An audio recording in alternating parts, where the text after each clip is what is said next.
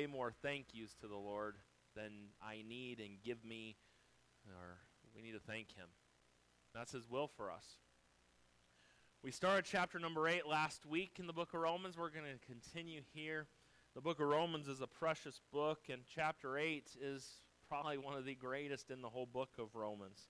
And there's a lot of great passages. Tonight we're going to look at verse 5 through verse number 13. Does anyone need a handout for the sermon? The ushers, we're passing those out, but if you need, anybody needed one? I think we're good. Good job there. We're going to start Romans chapter 8, verse number 5.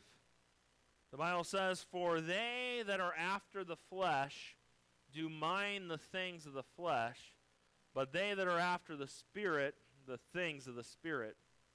For to be carnally minded is death but to be spiritually minded is life and peace. Because the carnal mind is enmity against God, for is not subject to the law of God, neither indeed can be. So then they that are in the flesh cannot please God. But ye are not in the flesh, but in the Spirit if so be that the Spirit of God dwelleth in you. Now, if any man have not the Spirit of Christ, he is none of his. And if Christ be in you, the body is dead because of sin, but the Spirit is life because of righteousness. But if the Spirit of him that raised up Jesus from the dead dwell in you, he that raised up Christ from the dead shall also quicken your mortal bodies by his Spirit that dwelleth in you. Therefore, brethren, we are debtors, not to the flesh, to live after the flesh. For if ye live after the flesh, ye shall die. But if ye through the Spirit do mortify the deeds of the body, ye shall live. Father, I thank you for this passage, and I thank you for the time that we have tonight. We love you. We thank you for your working in our lives and our hearts, and help us tonight as we look a little deeper into these things tonight. Help us. We love you. We need you in Jesus' name, I pray. Amen. We see in chapter number 8, we see a major shift in Paul's thinking and what he talks about. This chapter begins and goes into some details and several aspects of how the, our lives are transformed by the Spirit of God. Chapter number 8 of the book of Romans is all about the spirit filled life and the new life that we have because of Jesus Christ.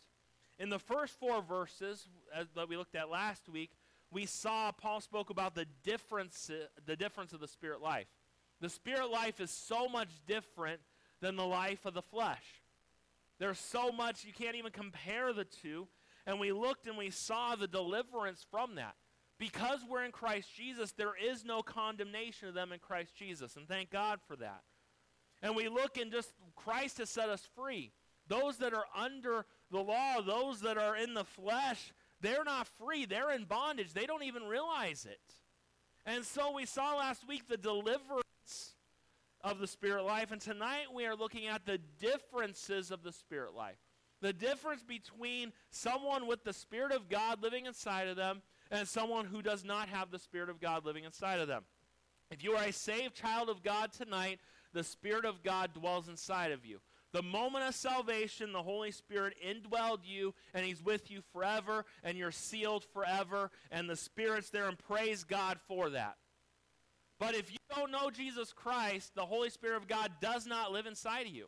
And the Bible says if you don't have the Spirit, you are none of you don't belong to the Lord. Because the Holy Spirit is the difference that takes place at salvation. And you know, and sometimes there are people that claim to get saved. And let me just help you tonight. We cannot know if someone gets saved or not. That's a hard issue. That's not something I can tell. Like this morning, we looked and we saw the fact Jesus had every right to speak to those hypocrites this morning, the Pharisees, because he knew their hearts and he knew what they were all about. Jesus has the right to question the heart because he knows the heart. I don't know the heart, you don't know the heart. But I will tell you this when someone gets saved, there should be something different. Something should change. And I worry for those that claim salvation, but there's no change that takes place because You have the Holy Spirit of God move in. That's how you know you're saved. So you say, well, what if there is no, what if they haven't changed? What if I wonder if there is salvation? But that's for them and God to figure out, not me. But I will say this you take a dead fleshly person and you put the Spirit of God into that person, he's got to change. Change has to, change is going to take place. That change might be slow, that change might take a while, but there's got to be some sort of change that take, takes place. There's a difference. That difference is the Spirit of God. And when we look at this tonight, you'll notice that Paul, in these verses, especially the first few we read tonight, he addresses the matter of the mind. The Bible is clear in its teaching that how a man thinks determines how that man really is. The book of Proverbs puts it out there for us. For as he thinketh in his heart, so is he. That's very powerful and it's very true. Why I try I try and help people. All people come see me in my office and Pastor, I'm just a loser. I'm a drunk, I'm a adulterer, whatever the case may be. And if you want to think of yourself that way, that is what you are, right? Because as a man thinketh in his heart, so is he. But if you belong to God and you're a child of God, that's not what you are. That doesn't have to define you. And that's one of the problems we have in Christianity is people identify themselves as all this sin. You're, you're not that. You're a child of God. A child of God should live differently. If you want to think of yourself in certain ways, then yeah, you're going to live down at that level. But maybe if you change your outlook on things and determine you're a child of God, it might change the way you think about things. But we'll leave that there. The mind is very important. The Bible's clear about that. The changes that the Spirit of God make produces in the mind, and the resulting changes is what this is about in this passage. We see number one as we dive into the meat of the message tonight, we see a difference in the mind of the believer.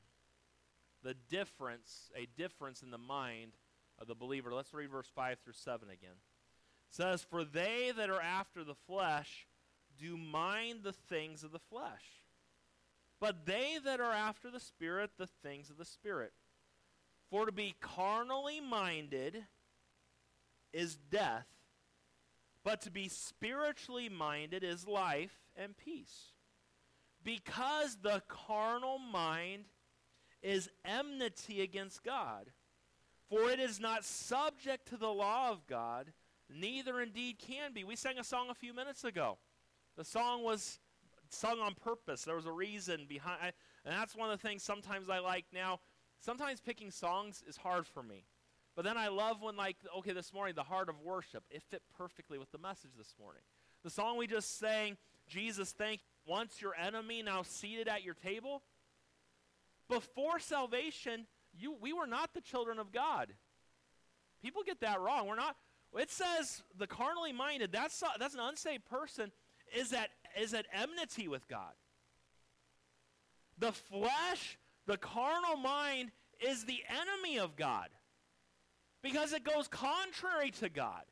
People don't like to hear that, but there's a big difference in the two. So, a difference in the mind of the believer. Letter A, we see the desires of the mind are changed. Paul addresses this right away in verse number 5. For they that are after the flesh do mind the things of the flesh, but they that are after the Spirit, the things of the Spirit. The first thing that Paul addresses right here is the contrast that exists between the natural mind of man and a mind that has been transformed by the Spirit of God. The whole idea here is the natural bent or the orientation of a natural man. His thinking is always directed towards his own flesh. In other words, the carnal mind always focuses on physical, material, and selfish concerns. It may think about religion some, but it will be a religion based on what they can get out of it. There may even be thoughts about God to some degree, but those thoughts will be how to approach God on my own terms. Because the carnal mind, the flesh, is all about pleasing the flesh. That's the flesh's goal. The flesh wants to be happy. And you know what I'm talking about. That's why we still struggle with the flesh. Because the flesh still wants to have control. The flesh wants us to do the things of the flesh. Because as long as we have these bodies, as long as we're alive here on earth, there's always going to be that battle that ta- takes place. The carnal man, as we look at this, always has the mindset of self. Bible tells us 2 Peter 2 verse number 10, but chiefly them that walk after the flesh in the lust of uncleanness and desire government, presumptuous are they, self-willed, they are not afraid to speak evil of dignities. Philippians 3:19 tells us whose end is destruction, whose god is their belly, and whose glory is in their shame, who mind earthly things. So we read verse 5 where we are tonight. It says, For they that are after the flesh do mind the things of the flesh. An unsaved person is going to dwell on those things. Who really is their God? Themselves. Their God is their belly.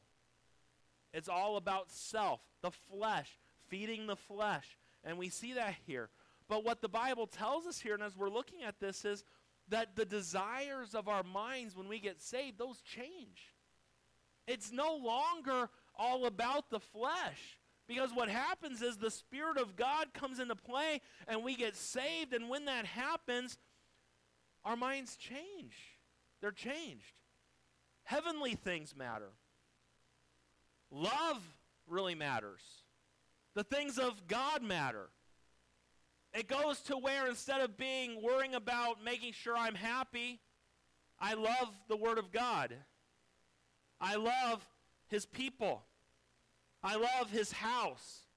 I love to worship Him, not worship myself. But that's the change that takes place with salvation. You see, the Spirit of God redirects the thinking. And that's what happens. That's why there's a battle that takes place because the flesh still wants to please the flesh. But you get saved, and now you've got the Spirit of God trying to straighten you up and help you do what's right. And what a blessing that is. But we see that there's so much to it. And so we see letter A there. We see that the desires of the mind are changed. Then letter B, we see the direction of the mind. The directions of the mind are changed. Look at what verse 6 says For to be carnally minded is death, but to be spiritually minded is life and peace. And what Paul's doing right here, he's stating facts for us. He's just laying it out here. This is not, this is how it is. It, carnally minded, to be carnally minded, it's death. To be spiritually minded, that's where life, that's where peace come from. And as we look at this, you got to understand something. If you have a carnal mind, it's going to be focused on the things of the flesh because you're dead. The Spirit's not alive there, it's not working. And that's what Ephesians chapter number 2 is all about. We go to this passage often, but this is the state before salvation. And you hath he quickened, that word quickened means to be made alive. And you hath he quickened who were dead in trespasses and sins, wherein in time past he walked according to the course of this world, according to the prince of the power of the air, the spirit that now worketh in the children of disobedience, among whom also we all had our conversation in times past in the lust of the flesh. Look what it says fulfilling the desires of the flesh and of the mind, and were by nature the children of wrath, even as others. That's being carnally minded. That's death. That's where we all were, each and every one of us before salvation. That's where our thought process was. But you see, to have a mind that is focused on the things of God and the things that above proves the fact that there's salvation there, and that we that the you got to understand Colossians chapter three, verse one through four. If Christ then be risen, if if if ye then be risen with Christ, seek those things which are above, where Christ sitteth on the right hand of God. And Paul says here, hey, Christians, set your affections on things above. Hey, Your affection shouldn't be about this flesh anymore. Because you know Christ. The Spirit of God lives inside of you. Set your affections on things above, not on things on the earth. For ye are dead, and your life is hid with Christ in God. And we see when Christ, who is our life, that's where our life comes from. From Christ and what he did. We talked about over and over again, we're in Christ, right? That's where life comes from Christ. When Christ, who is our life, shall appear, then shall we also appear with him in glory. And what we see here is just the contrast. The direction of the mind changes. You see, the mind was all about carnal things and all about the flesh. And then we get saved, the Spirit of God's like, no, Brian, the flesh doesn't matter anymore. I've got some things that is going to make your life so much better if you'll just listen to me. I'm going to help you do what. Focus on this stuff. Don't worry about the flesh. But we see the direction of our minds are changed in letter C. The devotions of the mind are changed. You look at verse number 7, it says, Because the carnal mind is enmity against God, for it is not subject to the law of God, neither indeed can be. And Paul tells us here that the carnal mind is literally the enemy of God. Because you say, well, how, why would the carnal mind be the enemy of God? Because the carnal mind, the fleshly mind, is all about you being God for yourself, really. Because you're living to make yourself happy. Those that don't know Christ, life is all about trying to find happiness. And so we feed into our flesh and try to find happiness we are in, in this is the thing, you cannot serve God in the flesh. It does not work. You can only choose one. You can't love this world and the things of this world and love God. It, a lot of Christians want to try and do it, but God's word says you can't. And God's word is always right. You cannot have it both ways. And so when we look at this and when we think about this verse here and we look at it, the carnal mind goes at odds with God. It's against God. It's not going for Him. And so, as we look at this, we look at our world. I hope that one of the things that this does for you is maybe soften your heart to the stupidity of this world just a little bit. Because there are a lot, you just turn on the news and you see the stupidity of people today. I got enough stupidity in my own life. I have the Spirit of God living inside of me. I should do better. Why do we expect this world and the people that are the enemy of God to do better? They don't know better. They will not get better till they find Jesus Christ. That's why our you want to help our world out today and you want to make this place a better place. You want to make America better today the answer to helping America is not found by who gets selected in the recall or who's going to be president in a few years, who runs the House, who runs the Senate. The change that could change things is Jesus Christ. He is the only hope we have in our world today. Because the problem is the wickedness of man and the flesh. And we, the only answer to combat the wickedness in our world today is Jesus and the change that he can bring. Because without him, there is no hope for this world. There are no hope for the lost because the lost are blinded to it. They don't even see it. And you got to understand the very best day an unsaved person has, he's still God's rival and he's still God's sworn enemy. That's the best day that they have. When you look at that, and when you think about that, that should make you want to take the gospel and give it to someone. A lot of this world doesn't even know they're God's enemy. The Word of God tells them that. And it's our job to get the gospel out. When's the last time you shared the gospel with somebody? Every Christian's job is to share the gospel. Every Christian's job. When's the last time you shared the gospel with someone? Man, I hear a lot of people talking about how crazy our world is and how things need to change. You want to bring change? Get this book outside these doors. Get this book to your neighbors. Get this book to their children. Get this book to this world around us, and that's the only way true change will take place. Because that's how change took place in our lives. Because we were all on the same boat heading in the same direction until things changed. And thank God for the change that's taken place in our lives, but we need to be sharing that with others. And when we think about it, the Bible makes it clear in Ephesians 4, verse number 30. It says, And grieve not the Holy Spirit of God, whereby ye are sealed unto the day of redemption. You know, you got to understand something. The Spirit that, that is alive in us,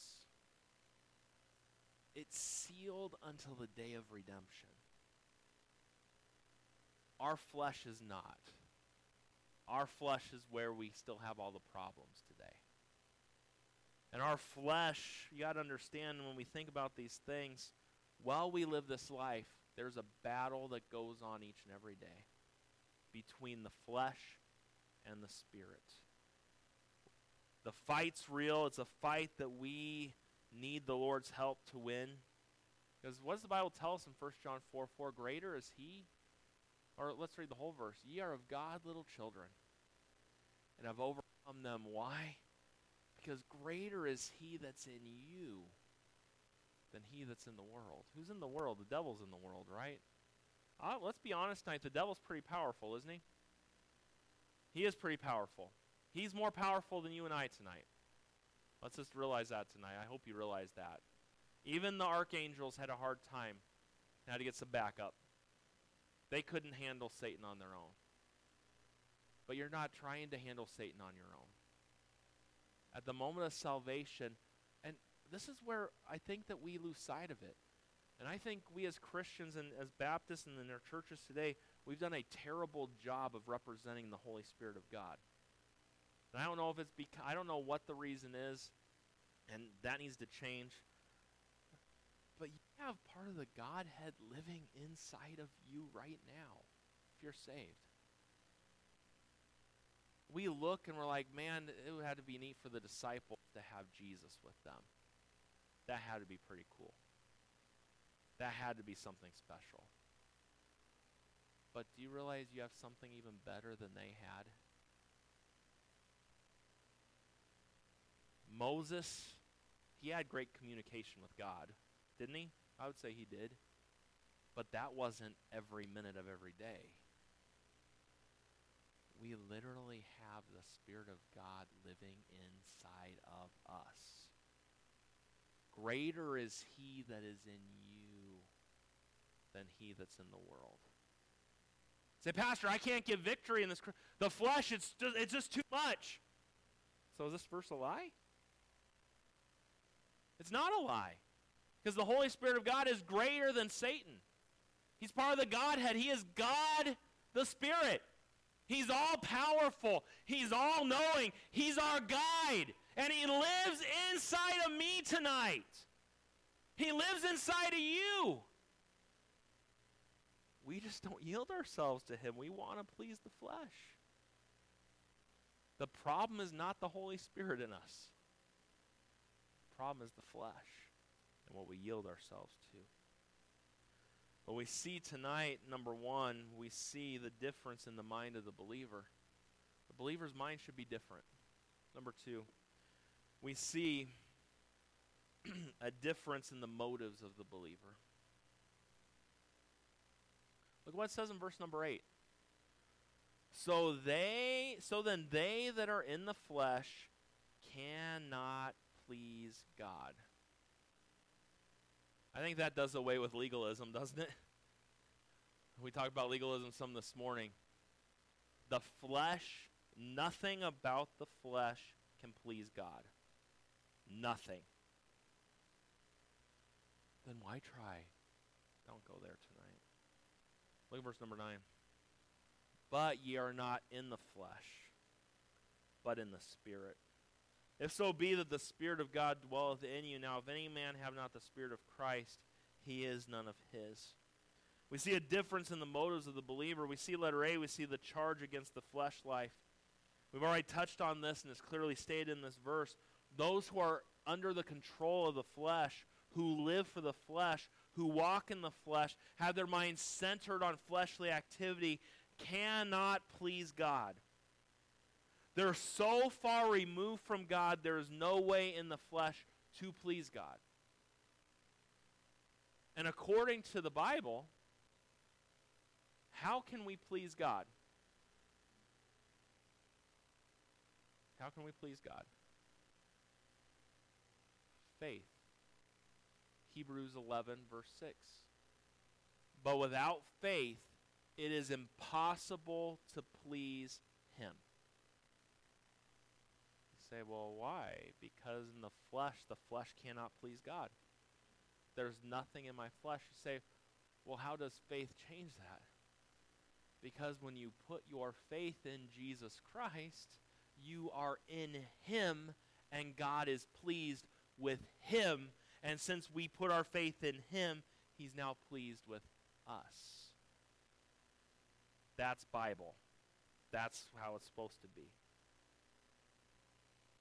And this is where Christians get in trouble sometimes, too. We're trying our best to please God in our own works. I cannot please God in flesh. God is pleased with his Son, Jesus Christ, and I am in him. That's how God is pleased. And how is God pleased? When we bear much fruit. Correct? What fruit? The fruits of the Spirit, right? Isn't that the fruit? So if you have the Spirit of God living inside of you, there should be fruit from that, right? You are who you hang around. Did any of you ever tell your kids that? Or have your parents tell you that? You are who you hang around. I've heard that over and over again. Who have you been hanging around? The flesh or the spirit?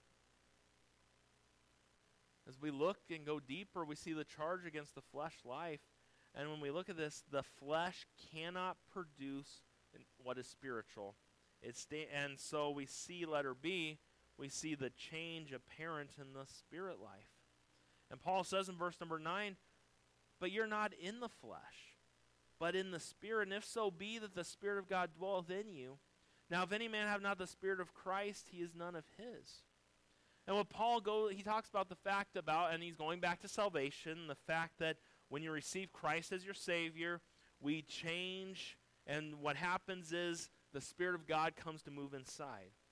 And when that happens, we now have a different life. We have a new life that's been given to us. We're a new creature in Christ. And that's what Paul's is trying to get across here. When you get saved, things are different. Things are not the same as they were before. That's what takes place. The flesh life, the flesh life is completely opposite of what takes place when the Spirit comes in. There is a difference. There's a change that takes place. We see that right here in the scripture. And so we see a difference in the motive of the believer, and we also see, make sure you understand something. If any man, now if any man have not the Spirit of Christ, he is none of his.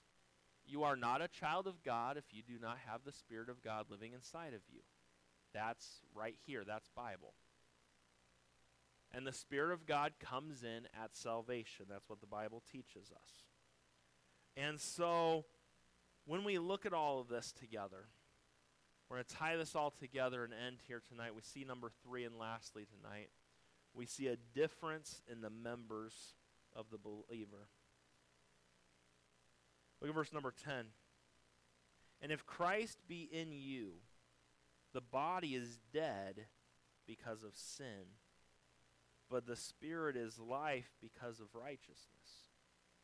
Now, if the Spirit of Him that raised up Jesus from the dead dwell in you, he that raised up Christ from the dead shall also quicken your mortal bodies by his Spirit that dwelleth in you. So, who raised Jesus from the dead? The Spirit of God did, right? And the Spirit of God is what lives inside of us, which is going to do the same thing in us. Verse number 12 Therefore, brethren, we are debtors not to the flesh to live after the flesh. For if ye live after the flesh, ye shall die. But if ye through the Spirit do mortify the deeds of the body, ye shall live. Joe, I forgot to ask you a question this morning. That just reminded me of it right now. John O'Donnell was watching at home, and he should be back one of these days. But he was saying that, do you ever adjust my volume on my voice when I talk? But I just noticed I one minute I'm very loud, and the one minute I get very soft. So, John, if you're watching tonight, I don't think it's him messing with the volume. I think it's Brian messing with the volume of his own voice. I think that's what that comes down to. Because one minute I'm loud, and then the next I'm just like this. But what happens is after you've preached all day, and this is the third message of the day, the voice likes being like this, not louder. But you talk about the Spirit of God and things, you get excited, and I just get going with it anyways. But when we look here, we see the Spirit of God changes how we think, He changes how we go through this life. And these verses go on to tell us that He changes the way we act. There are definite changes that take happen on the inside, and those changes, and this is those changes that take place on the inside, will make their way to the outside. That's the progression. That's God's progression. We see letter A, a change in our members, verse 10 and 11 there. These two verses fit together to teach us that when the Spirit of God moves into our spirit, He produces changes in the way that our body acts. Anyone who claims Christ as his or her Savior and yet manifests no change in the way that they live, that's a hard one for me to figure out. And I would just make sure that you're saved, and I'll leave it there. But if the Spirit of God, and you know, we look at that and we're like, we can't, and I'm not going to judge. But if you go from being dead to alive and the Spirit of God is there, there's going to be some evidence of that, just a little bit. There should be. That should be evident. But you got to understand, this isn't to say that we never sin, because as long as we have this flesh, we're always going to sin. But if salvation is there, there's going to be a new desire not to please my flesh. I'm going to want to please Him. I'm going to want to live for Him. I'm going to want to serve Him. That's just going to be there naturally because the Spirit of God is in me, right? That's, that's natural, right? I think that would be. What Paul is trying to teach us is the fact that the Spirit of God makes us do different things than what we did before. Our flesh is completely different than the Spirit. And then we see, letter B, we see a challenge to our members. And look at what Paul says in verse 12. Therefore, hey, because of this, brethren, we are debtors. But we're not debtors to our flesh. What did my flesh ever do for me to be indebted to my flesh? Why should I serve my flesh tonight? Why should I live after my flesh? And this verse reminds us you're not obligated to live under the flesh anymore. Why? Because in Jesus Christ, the flesh has been conquered. Your flesh is rendered dead. You don't have to live under it anymore. And the fact is, we're dead to the flesh. We're alive to the Spirit of God. And if we went and you look at this, after all that Christ has done, we should be. Because He died for me, He lived for me, He gave everything. He went through hell so I could have life. I don't owe this flesh nothing. This flesh has done nothing but get me in trouble for 36 years. Yet we live as debtors to our own flesh when our flesh is dead. And Paul, there's a challenge here for the believer, and our flesh has done nothing but condemned us. The debt we owe is to the Spirit of God. The challenge is you don't owe your flesh nothing tonight. Hey, Christian, you don't need to listen to your flesh anymore. Your flesh has done nothing but hinder you your entire life. Your flesh has no desire but to make it happy. Your flesh wants nothing more than your happiness, and it cares less about God. So, why do we give in to the flesh? Because God, in His mercy and His grace, gave us His Son, the best gift in all the world. And He not only gave us His Son so that we wouldn't have to go to hell, but He's like, I'm going to give you my Spirit. And He's going to guide you in all truth. And He's going to be there to be your come alongside, your comforter, your paraclete, and He's going to help you get through the Christian life. Why do we why do we give into the flesh when we've been given so much in Christ? And then we see letter C and lastly tonight, we see a caution to our members. In verse 13, for if we live after the flesh, ye shall die. But if ye through the Spirit do mortify the deeds of the body, ye shall live. Even though we are saved, we still have the potential to live after the flesh. Any Christian who tells you that once you get saved, you will never sin again is a liar. And they're sinning by telling you that. Because the Bible is very clear that we are capable of committing sin. And we will as long as we have this flesh. But because the Spirit of God lives within me, we have the power to mortify. Or do you know what the word mortify means? To put to death the deeds of the flesh. That's how God is honored. Because he's made that possible for us in his power through the Spirit. The question comes down to, and we're going to see this as we go further into this passage of Scripture over the next several weeks who are you yielding yourself to? Let me be honest with you tonight. Are you ready?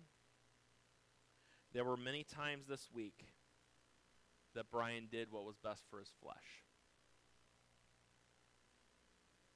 I did.